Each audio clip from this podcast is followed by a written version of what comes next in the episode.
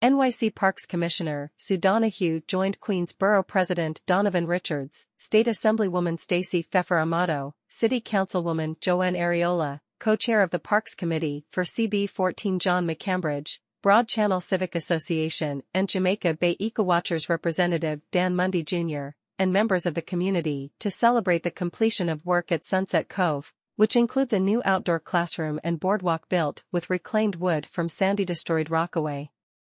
Boardwalk. I am beyond thrilled to complete the second phase of the Sunset Cove project, completely revitalizing a space that was for years inaccessible to the community, said NYC Parks Commissioner Sue Donoghue.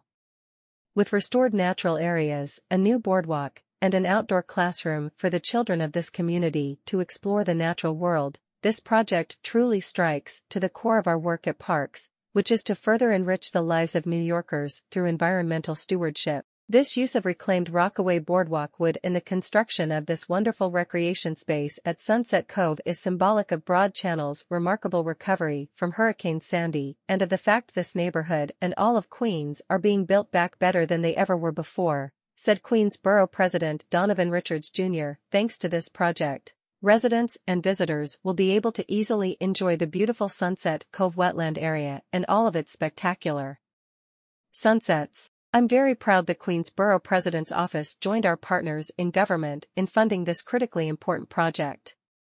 Sunset Cove is magnificent.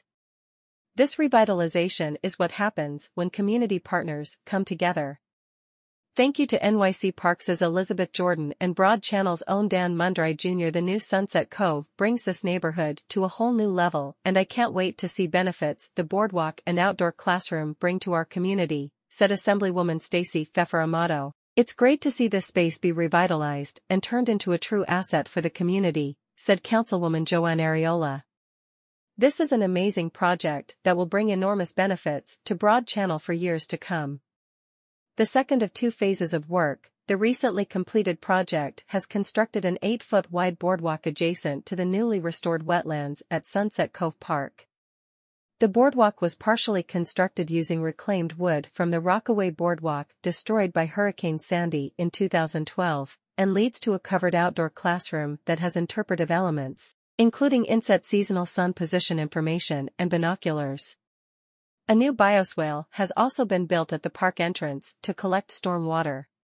Phase 1 of the project, previously completed in June 2019, restored 4.5 acres of salt marsh and 7 acres of maritime upland in the park to improve habitat, enhance public waterfront access, and reduce wave and wind impacts during storms. The $4.2 million Phase 2 project was funded through a New York Rising grant, with additional support from the Office of the Queens Borough President, State Senator Joseph Addabbo, Jr., and then Assemblymember Phil Goldfeder, with continued support from Assemblywoman Stacey Pfeffer Amato.